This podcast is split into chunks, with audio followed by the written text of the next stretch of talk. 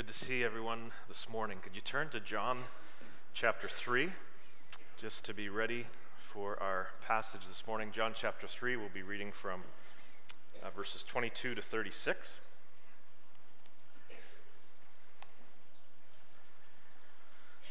And I just want to cover a couple of housekeeping items here this morning.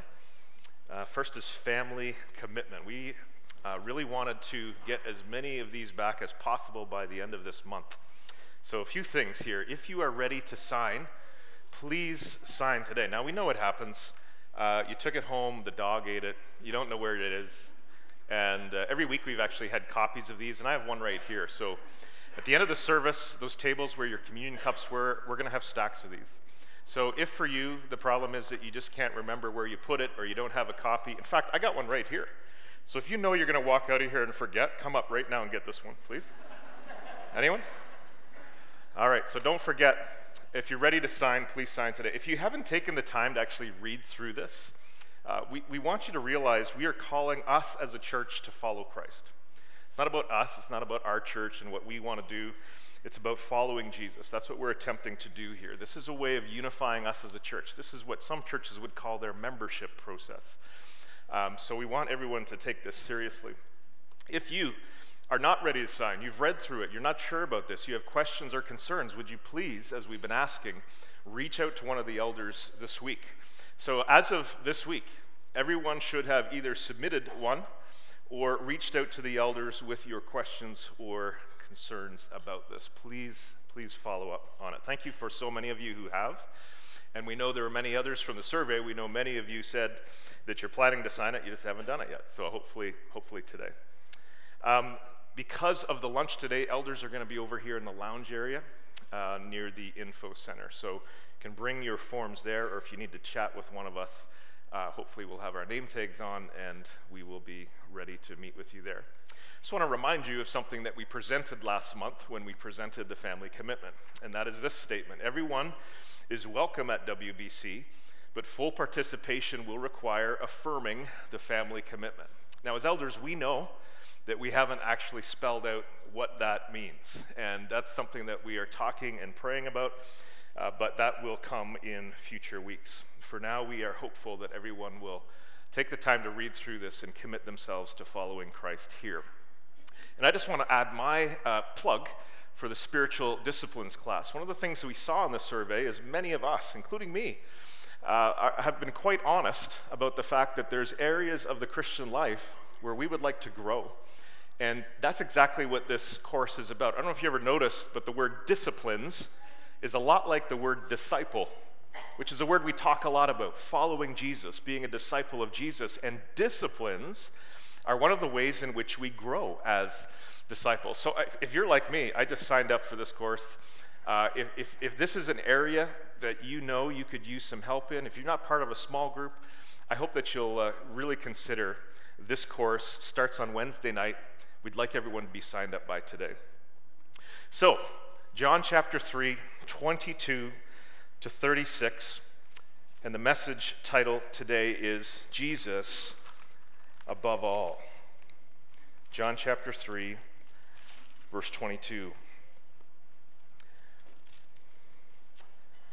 After this, Jesus and his disciples went out into the Judean countryside where he spent some time with them and baptized. Now, John also, John the Baptist, that is, John also was baptizing at Aenon near Salem because there was plenty of water and people were coming and being baptized. This was before John the Baptist was put in prison. An argument developed between some of John the Baptist's disciples and a certain Jew over the matter of ceremonial washing. They came to John and said to him, Rabbi, that man who was with you on the other side of the Jordan, the one you testified about, they're talking about Jesus, look, he is baptizing, and everyone is going to him. To this, John the Baptist replied, A person can receive only what is given them from heaven. You yourselves can testify that I said, I am not the Messiah, but I'm sent ahead of him. The bride belongs to the bridegroom. The friend who attends the bridegroom waits and listens for him and is full of joy when he hears the bridegroom's voice. That joy is mine, and it is now complete. He must become greater, I must become less. And now the chapter finishes with, with what I believe are some of John the Apostle's comments as the writer of this gospel. The one who comes from above is above all. He's talking about Jesus here. The one who's from the earth belongs to the earth and speaks as one from the earth. The one who comes from heaven is above all. He testifies to what he has seen and heard, but no one accepts his testimony. Whoever has accepted it has certified that God is truthful. For the one whom God has sent speaks the words of God. For God gives the Spirit without limit. The Father loves the Son and has placed everything in his hands. Whoever believes in the Son has eternal life, but whoever rejects the Son will not see life, for God's wrath remains on them. Jesus above all. Want us to see uh, from three angles here, and I see I uh, didn't get my animation quite right here. But number one, three reasons why Jesus is above all from this passage. Number one is his invitation. So our, our passage here begins with kind of a weird scenario. We, we got some disciples of, G, of John the Baptist coming to him and, and saying, Hey, Jesus, that guy you were talking about, he's baptizing. I, I thought you were John the Baptist. But now Jesus is baptizing, and a whole bunch of people who used to follow you are following him. And notice how this kind of this argument, this issue arose. It arose because there was some Jewish guy who got into a discussion or an argument, verse 25, with some of John the Baptist's disciples. That was kind of weird. It tells us that there was this argument, and then immediately from that argument with some Jewish guy, John the Baptist's disciples come to him and say, Hey, what's Jesus doing? He's taking away our people. So, what is going on here?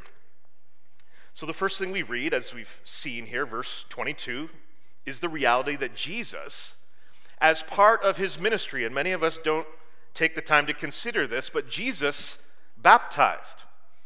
And his baptism began with his own baptism. You might remember that John's baptism was a baptism of repentance.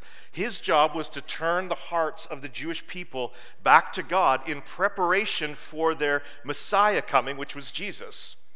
Then Jesus comes along and he gets baptized by John. But Jesus didn't get baptized for repentance, he had nothing to repent for. He was the perfect Son of God. Jesus was baptized to initiate and begin a new community of God's people all of whom would, who, who would follow him and who would trust in him and who would become his disciples would likewise be baptized, not with the John Baptist uh, baptism, but with the baptism of Jesus, to join themselves to the community of God's people that Jesus began. So Jesus was baptized to inaugurate that community, to be the beginning of it, to identify with all who would come to him after the fact. And then all of us, all of his followers, get baptized uh, into that community just as Jesus did. So we can imagine John the Baptist's disciples here feeling very insecure because they had joined themselves to John the Baptist, and John the Baptist was quite famous, and crowds of people had been coming to him, but now they see the crowds dwindling. And then they hear, and I wonder if the Jewish guy is like, So what's with all this baptism stuff? Because the Jewish people had their own forms of baptism, or we could call it washings. So if, you, if you're honest, if you can go back into the Old Testament, uh, go to Bible Gateway and look up the word water, for example, or wash. And you'll see in the Old Testament law, there are a number of places where God, in his law, stipulated types of washings. There was washings that the priests had to do, and there were other washings that everyone had to do. If, if there was an illness or a sickness or a disease, there, there might be washings that would take place after that. So in the Old Testament, there were some washings. But then what happened in the time of Jesus is the Pharisees had come on the scene, very religious men, and they had created a whole bunch of new washings because the, the law of God wasn't enough. And, and they were so intent on being so holy, and essentially what they were wanting to do is earn their standing with God. So, one way to do that is we'll add more washings. We'll show you how holy we can be. We'll wash our way there. And so, what's interesting is in chapter 2, do you remember this? Jesus turns water into wine. Where does he do that?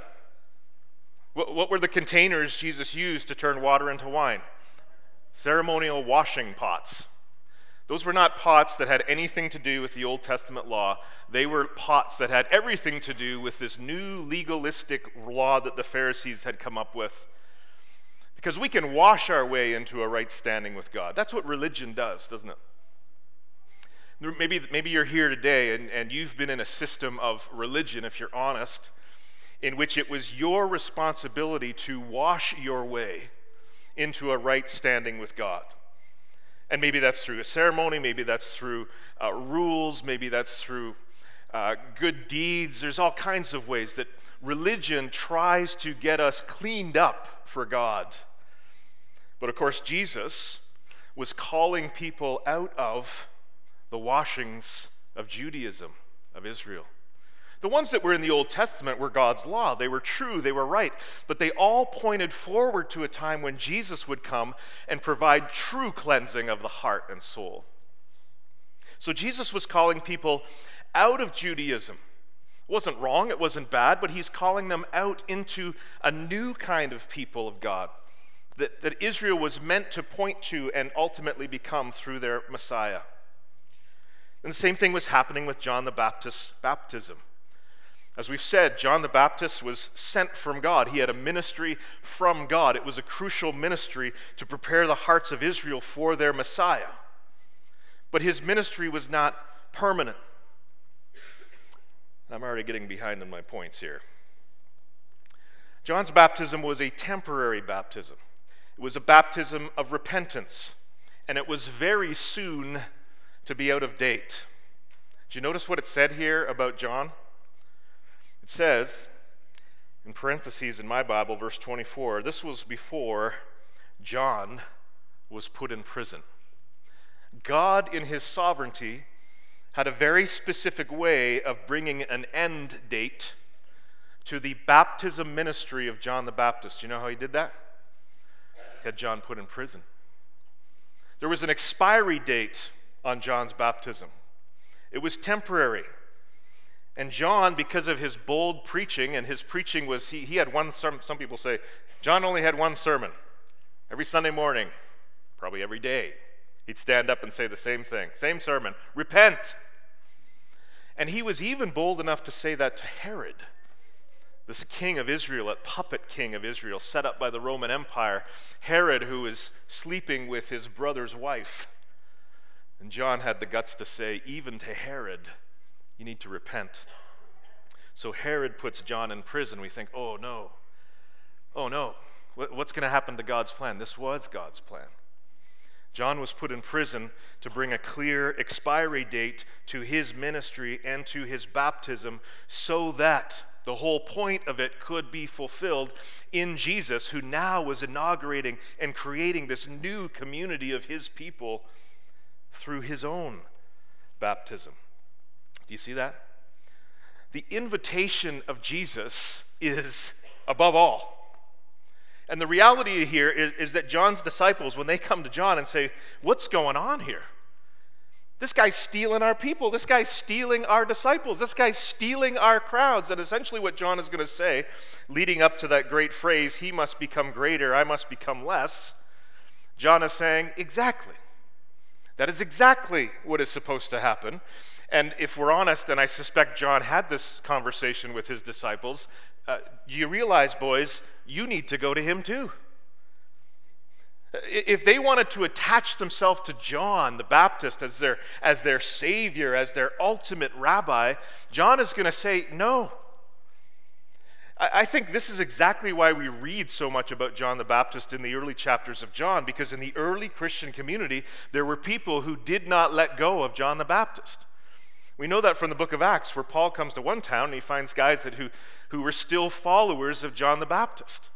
And when he explained to them the true gospel and explained to them about Jesus, they got rebaptized into the Christian, the true Christian community. His invitation is above all.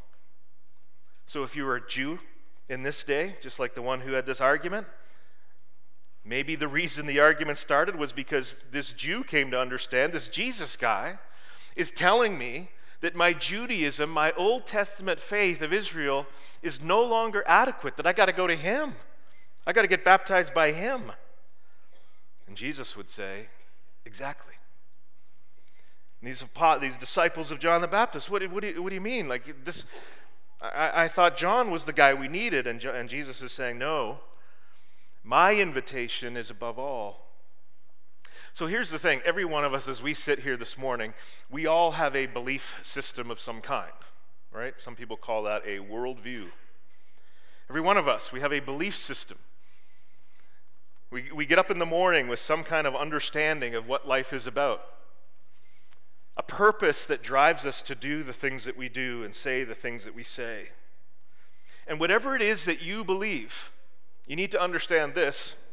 This is what the Bible proclaims, and this is what we want to proclaim here at Wallenstein is the invitation of Jesus is above all. And whatever you believe outside of the teaching of Jesus and of God's word, you need to realize it's obsolete, it's not right, it's not true. Jesus is calling you to find truth in him. That's why in chapter 14 of this very gospel, he will say those exact words to his own disciples I am the way, the truth, and the life. And yeah, I, I know it's politically incorrect, folks. I know it is. But here at Wallenstein, we're preaching this truth that what Jesus said is exactly true. He is above all, He is the only way. That's why we say it's, yeah, it's all for Christ. Jesus is above all because his, his invitation is above all. And so if you're here today and you, you're not a follower of Jesus, you've never joined yourself to his community by faith, hear these words of Jesus Come to me, all you who are weary and burdened, and I will give you rest. For I am gentle and humble in heart, and you will find rest for your souls. I really believe that every human need that we've ever experienced needs for meaning and community, needs, needs for purpose, need, needs for forgiveness, and, and, and, and, and everything that we need as a human being is actually truly, fully found through the gospel of Jesus. So Jesus could boldly say, without apology, and we will echo his words Come to me, go to him he is the way, He is the only way. Jesus is above all in His invitation. There's a second thing we see in this passage, and that is that Jesus is above all in His position. So John's uh, disciples come to him all concerned. You know, Jesus is baptizing more people than, than we are. All the crowds are going to him. And John is going to give this reply. Now, remember, what he's saying to his guys essentially is Jesus is the one. He is the one you need to follow. And he says it in this way verse 27 A person can receive only what is given them from heaven. You yourselves can testify that I said, I am not the Messiah, but am sent ahead of him. Do you see what he's saying? Jesus is that guy. Jesus, in his position, is the Christ. And if you were a Jewish person, that word would hit you way harder than it hits us. For us, if you've been around the Bible, it's a Bible word. But if you were a Jewish person and you heard that, that phrase, Christ or Messiah, your whole faith is built on a hope that someday the Messiah is going to come and make everything right in the world. And John the Baptist is saying, that's Jesus. That's who he is. That is his title. That is his identity. He is the Christ, the long hoped for, prayed for Messiah of Old Testament Israel. But he goes on, uses an analogy starting in verse 29. And he says, The bride belongs to the bridegroom. What's cool about this is we know from the rest of Scripture that when the Bible uses this analogy of Jesus being like a groom, a husband, and having a bride, you know who the bride is? It's actually us. It's all the people who join themselves to his community, who by faith come to Christ and become children of God. This analogy describes us as his wife, his bride, his lover. And John, here in this analogy, says Jesus is the bridegroom. Now, we've all been to weddings. Uh, many of us have maybe been in. Have you ever been in a wedding party? Always a bridesmaid? Or, or a best man? Maybe you've been a best man. If you've ever been at a wedding, or if you've ever been, especially if you've been in a wedding party, and just picture this for a moment. You're at a wedding, and it's the processional begins. And, uh, and the gals are coming in, right? The girls, uh, the, the bride's wedding party is coming in. And as one girl enters, I mean, right away you realize, oh, what's going on here? She got sunglasses on. And she's kind of dancing her way down the aisle. And wow, like, that's a pretty loud dress and she's kind of loud and boisterous, and she's kind of making a scene, actually. What, what is going on here?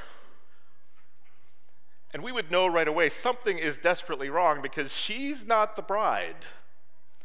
It's not her day. It's not her party. It's not her wedding. And if we had the guts to say it, we'd tell her, sit down and shut up. It's not yours. Because at a wedding, what's really important is the bride and the bridegroom. And what John is saying here about Jesus is Jesus is the main event. And his disciples coming to John and saying, wait, wait, we can't let Jesus overtake us here. And what John is saying, you know what? I'm, I'm like the best man. I can't believe I got to be the best man. I can't believe I got to be the one to announce the coming of Jesus. Can't believe. But that's all I am. And so, if, you, if you've ever been a best man at a wedding, you probably stood about right here and you kept your mouth shut and smiled, right? That's your job. It's not about you that day, it's about the bride and the bridegroom. And so, John is saying, I got to be the best man in this story, but I am not the main event. Jesus is the bridegroom. Jesus is above all because his, of his position. He's the Christ. He's He's the bridegroom. And then notice in verse 31 the language that John begins to use here. Now, John the Apostle, I believe, is writing his own commentary at the end of the chapter. He says, The one who comes from above is above all. Who's he talking about? Well, he's still talking about Jesus. John actually hasn't given us much indication of the birth of Jesus or, or, or the fact that Jesus um, was born into the world in the ways that Matthew and Luke give us that story. But we know from John chapter 1, John is saying right from the beginning that Jesus is God. So when Jesus comes into the world, he becomes a human being. He becomes a man and comes into our world as the divine one who's always been above because he's actually the one who made all things, John tells us. Jesus is above all because of his position. Hear these words. Let these words sink deep into your heart and mind. The one who comes from above is above all. Jesus is above all. Think of all the things that are happening in the world today with Russia and Ukraine and China and, and everything else. Know this human leaders and authorities may rise up, may try to usurp the authority of God, but, but understand that ultimately Jesus is above all of that King of kings and Lord of lords. He rules from heaven on a throne of sovereignty. Nothing happens that is outside of his control. Your very life is in his hands. But the question we have to ask today as we're confronted with this truth about Jesus is this phrase true of him in my life? Can I say that when it comes to my life, Jesus is above all? Because here's the thing until Jesus is above all in your life, your life is out of order. You can't be truly human when the God who made you and the, and the Messiah who intends to save you until he sits on the throne of your life. Your life is out of order. It's like putting a trailer hitch on the front bumper. Just imagine that. How well would that go? Wouldn't go at all, wouldn't work. Until Jesus is above all in our life, Uh, we, we've got our bumper, we got our trailer hitch on the front bumper. We, we've got things so out of order. So John says, No, you need to understand Jesus, the one who comes from above, is above all. He actually says it twice. At the end of verse 31, he says the same thing, except he says, The one who comes from heaven is above all. When you see the Bible writer saying the same thing twice, back to back, it's called emphasis. Don't miss this. Is this true of you and me in our lives? Can it be said, can it be seen in our lives that Jesus is above all? Folks, I really hope that as you read the family commitment, you read this. This is what you see. I'm sure, I'm sure the devil wants to work in many of our hearts here and wants us to say, oh, these are just a bunch of rules. Church is trying to make me fall. No, what we're trying to, what, what, what we want you to see is that Jesus is above all. We, we want you to commit to living a life in which Jesus sits on the throne of your life because that's what believers do. That's the way Christians live. Notice verse 34. The one whom God has sent, still speaking of Jesus, speaks the words of God. The one that God has sent speaks the words of God.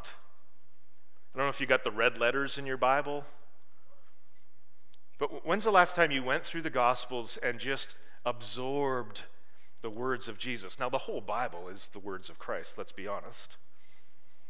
But when's the last time you read through the Gospels and listened to his words and absorbed them and said, This is the very word of God?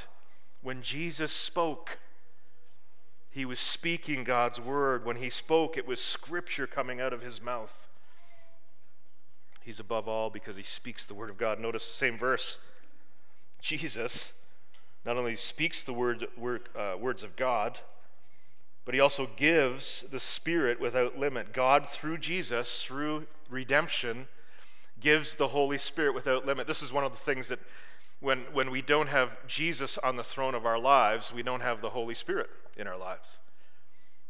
We're, we're all like empty shells in a sense that are meant to be, you know, we're kind of like your flashlight with no batteries. The pieces are all there, but there's no energy. This just doesn't work. But when we become followers of Jesus, He gives us the Holy Spirit, who's like the divine empowerment that's meant to fuel and empower our lives as human beings. Then notice verse 35. The Father loves the Son and has placed everything in his hands. Everything are in the hands of Jesus. That includes you, includes me, includes what you own, it includes your circumstances, it includes your, your children if you have them, it includes your, your vocation, your, everything in the universe belongs to him and he holds it. The question is do we submit everything that is in our hand? to the one who actually holds all things in his hand. Jesus is above all because of his position. There's one more reason why we need to see Jesus as being above all. He's above all because of his invitation, the one true invitation that all of us must respond to He's above all because of his position, just because of who he is. You realize that if Jesus never lifted a finger to rescue the likes of us, it would still be right for us to gather in a building like this and sing praises to him just because of who he is. But of course, Scripture gives us one more category, one more thing that should convince us that Jesus is above all, and it's because of his redemption. Really, in these final verses, this is kind of what John is describing. First, describing Jesus as the one who's above all, then describing him as the one who brings the very words of God. Notice verse 32. He testifies to what he has seen and heard, but no one accepts his testimony, meaning human nature is to reject just like it happened in the, in the beginning with Adam and Eve when they ate the forbidden fruit. Human nature has always wanted to reject the Word of God. Jesus comes bringing the Word of God. And then, verse 33 whoever has accepted it has certified that God is truthful. I, lo- I love this. When you hear the words of Christ, when you hear the words of, God, of the gospel, and you say, This is true. What's actually happening in your life is that God is revealing Himself to you, and you are, are, beginning to align your heart and mind with the very truth of God. And the litmus test, the thing that the, the hinge, the, the, the knife's edge that helps us recognize whether we're really embracing truth as God knows it and presents it, is the way that we respond to Jesus. So, in other words, you could say, Oh, I, I believe in God. I believe in being a good person. I believe in going to church. But if ultimately you reject this Jesus, who is the one who is above all, if you ultimately reject him, if you uh, reject the redemption that he's offering you, then you've actually missed the truth of God. If you say, I believe in God, but you don't trust in Jesus, God says, then you don't really believe in me. You haven't heard me. You haven't understood me. Jesus brings us the words of God, and we often, the Bible often calls this the gospel, the good news. Jesus has come to preach the good news. There's one story early in the Gospel of Luke where he's in one town and he goes out after a day of ministry. He spends the night praying to God, and in the morning, everyone in the town is looking for him. And so his disciples finally find him. Jesus, don't you realize everyone's looking for you? And his answer to them is, We, we need to go to other towns also. We need to preach the gospel, he says, in other towns also. That is why I was sent. Some of the most beautiful words that come from Jesus representing the heart of God are the words of the gospel, words of redemption, where He provides, explains, and provides for us the means by which we can be rescued from sin. And so we see this play out. We see it coming from the good news, the words of Jesus. We see it in Him giving the Spirit without limit. And then we see it especially in the last verse. Whoever believes in the Son has eternal life. Notice the tense of that, of that phrase. Whoever believes in the Son someday will have, not what it says. And I think we read this verse wrongly because we think it's just this simple ticket idea that if I believe in Jesus, then I have a ticket now so that someday I can take the ultimate train ride, as the country singers would say, uh, to eternity in heaven. That's all it is. I, I believe I get my ticket. Someday I'll go to heaven for eternity. Not at all what John is saying in this verse. Whoever believes in the Son, has. Not just a ticket, we already have eternal life. Because eternal life isn't just, isn't just about being in eternity, in some eternal home. That's coming. That's going to be absolutely amazing. But what John is saying, there is a quality of life. It's, I've already mentioned it. It's this idea that the Holy Spirit has been given through Christ. It's a quality of life that's actually the life of Jesus coming into us and indwelling us and making us alive. All we got to do is go back to what, what, we read last week when Mark uh, Hockley was here preaching to us. And we find Jesus talking to an old man saying, You got to be born again. What? I can't re enter my mother's womb? No. He's talking about this new kind of life, this quality of life where the very divine life of Jesus comes into you. It's called redemption. It is right for us to understand redemption as a kind of transaction in which I believe and I get forgiven. That's crucial. As far as the east is from the west, my sins are removed for, from me. It's right for us to understand forgiveness and even justification that God has made me right in His presence, in my standing before Him, I'm made right but to understand that as we come to Christ for redemption, as we come to Him by faith, we already have eternal life. That is why our lives should change. As we follow Jesus on the discipleship path, The very life of Jesus has come to indwell us, to transform us. The genuine Christian life is a life of transformation. Why? Because the divine, all powerful Son of God has come to live inside me through his Spirit. That's redemption. But, folks, we got to we got to just focus on that word believe just for a moment. Because in our language and in our time, we have distorted the meaning of this word. We've made it this kind of simple thing that really, for many of us, it's simply a mental thing, it's simply a mind thing. Where all that's happening is I'm agreeing, really. That's all that's happening. To say I believe in God or I believe in Jesus is simply in my mind, I'm agreeing that that is true. And if that is your understanding of faith, you could be in grave danger. In fact, the book of James points this out, the writer of James, where he's talking about faith without works is dead. He says this very thing. He says to the people who say, Well, I believe. He retorts to them, Even the demons believe. The demons believe and tremble. In the kind of belief that you're talking about, where you mentally agree that God exists, the, the demons do that. They're not saved. They haven't found redemption in Christ. Notice if we read on in the verse. Whoever believes in the Son. Now look at this verse 36. I hope you got it open there. Because I'm going to read it perfectly and exactly for you. Let's see, let's see what it says. Whoever believes in the Son has eternal life.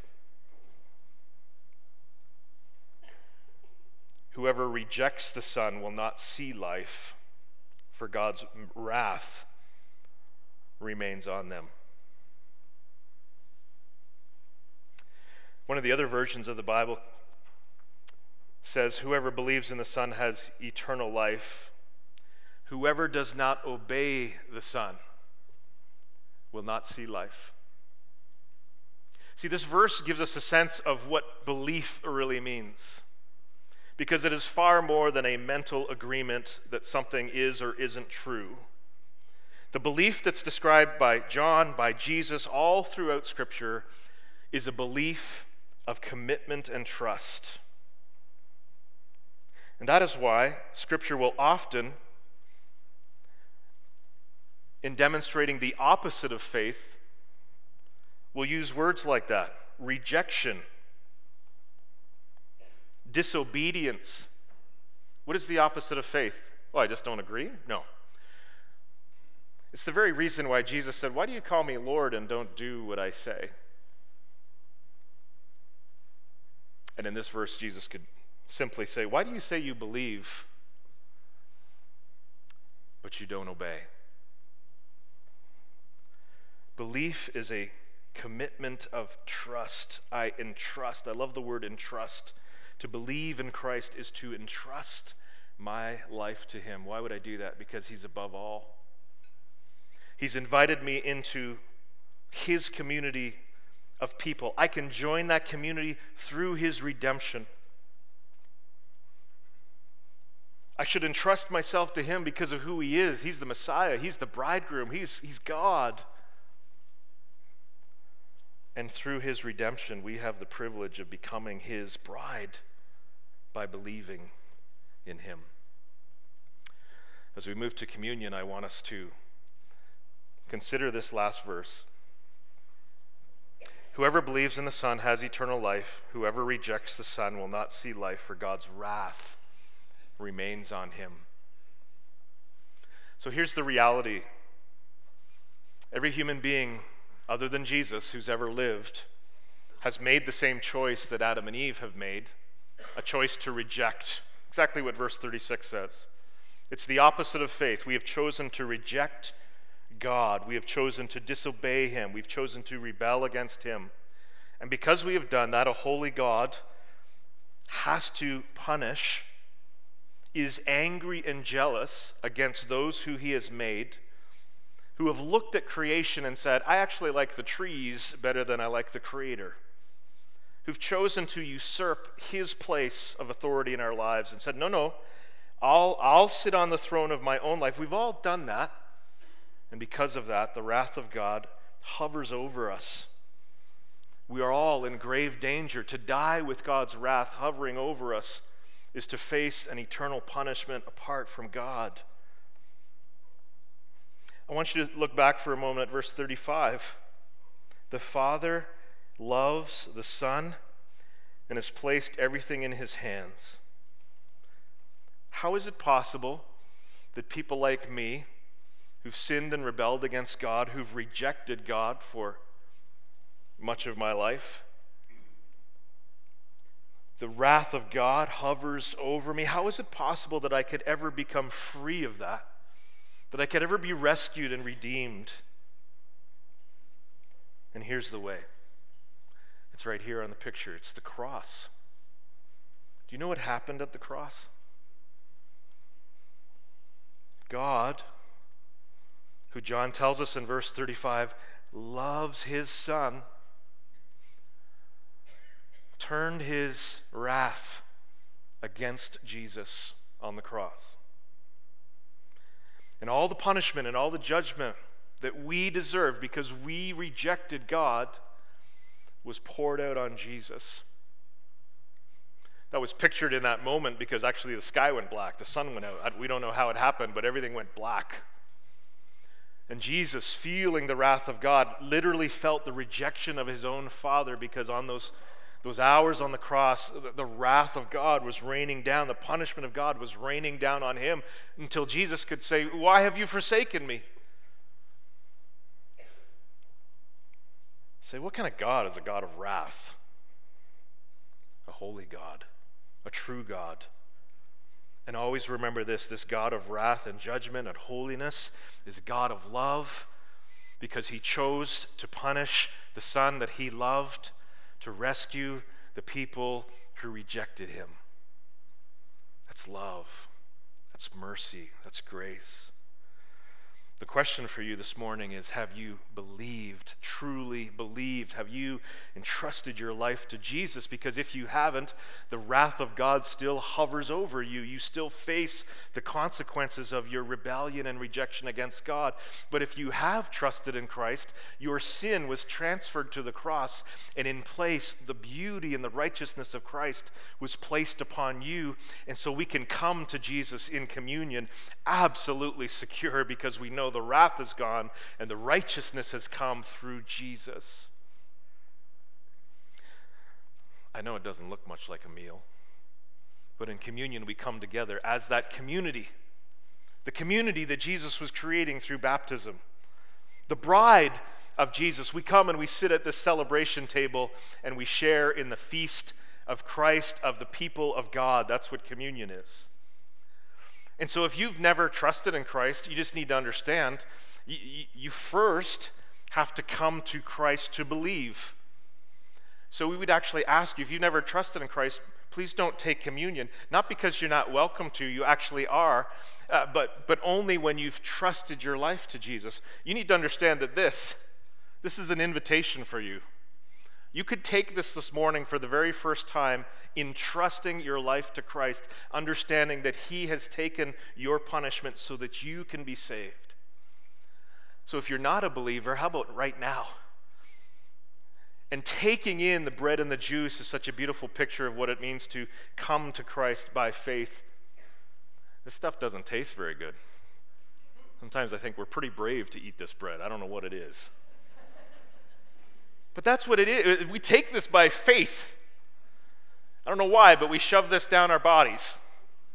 And when we take Jesus by faith, we take him in. We're entrusting him into our lives, and he becomes our life. I want us to take a few quiet moments. Think deeply about the wrath of God falling upon Christ. And in this moment, if you've never trusted in Christ for salvation, I want you to think deeply about why not and why not now. And if you would choose to trust in Christ right now, you are, you are welcome to join us in the feast of communion. Let's take a few quiet moments and then I'm going to pray and we're going to sing a song in closing.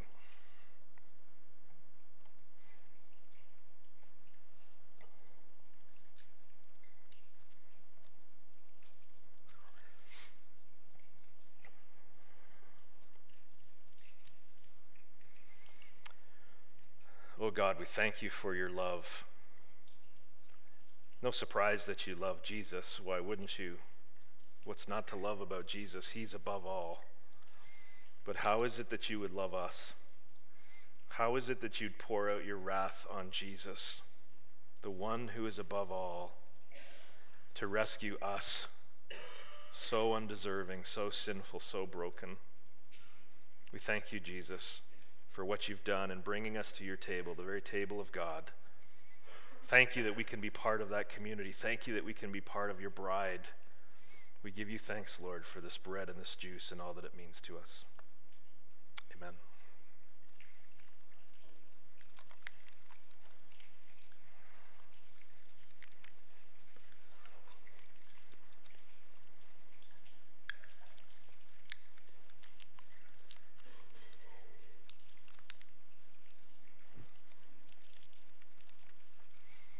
Don't have your emblems, the ushers can provide them for you.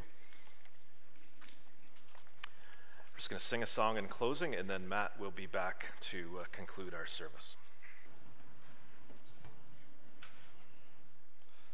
So, John the Baptist said, He must increase and I must decrease. And God put everything in His hands. And the, the challenge for us this morning is are we putting everything in our own lives into His hands? I hope we can do that. All for Christ and all for lunch. Everyone is invited, even if you aren't able to contribute. Um, but if you are able to contribute, you are supporting an incredible ministry down in Ecuador of camp and this team that's going to go and hopefully um, help uh, by the power of the Holy Spirit to change some lives and even have their own lives changed in some way. So, to be a part of that, all you have to do is show up and eat pork and maybe give some money. Um, the food is going to be out in the uh, foyer. You're going to see it there under the skylights. You can grab your food and you can sit. There'll be tons of tables in the gym. Of course, that probably won't be enough room, so there's more room in the cafe, which is kind of like that direction.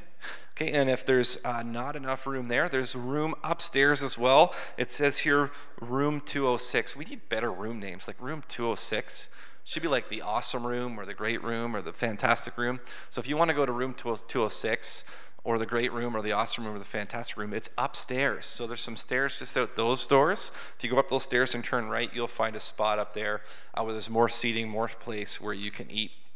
There's going to be water in all those rooms, but only coffee and tea in the gym. I don't know why, but if you're a coffee and tea drinker, you got to get in there, get that coffee and tea. I'm sure it's okay for you to bring it where you need to, but that's where the coffee and tea is going to be. Water will be everywhere. Uh, information on how you can give uh, to support the Ecuador team and the camp down in Ecuador is going to be available at the food line and on the tables.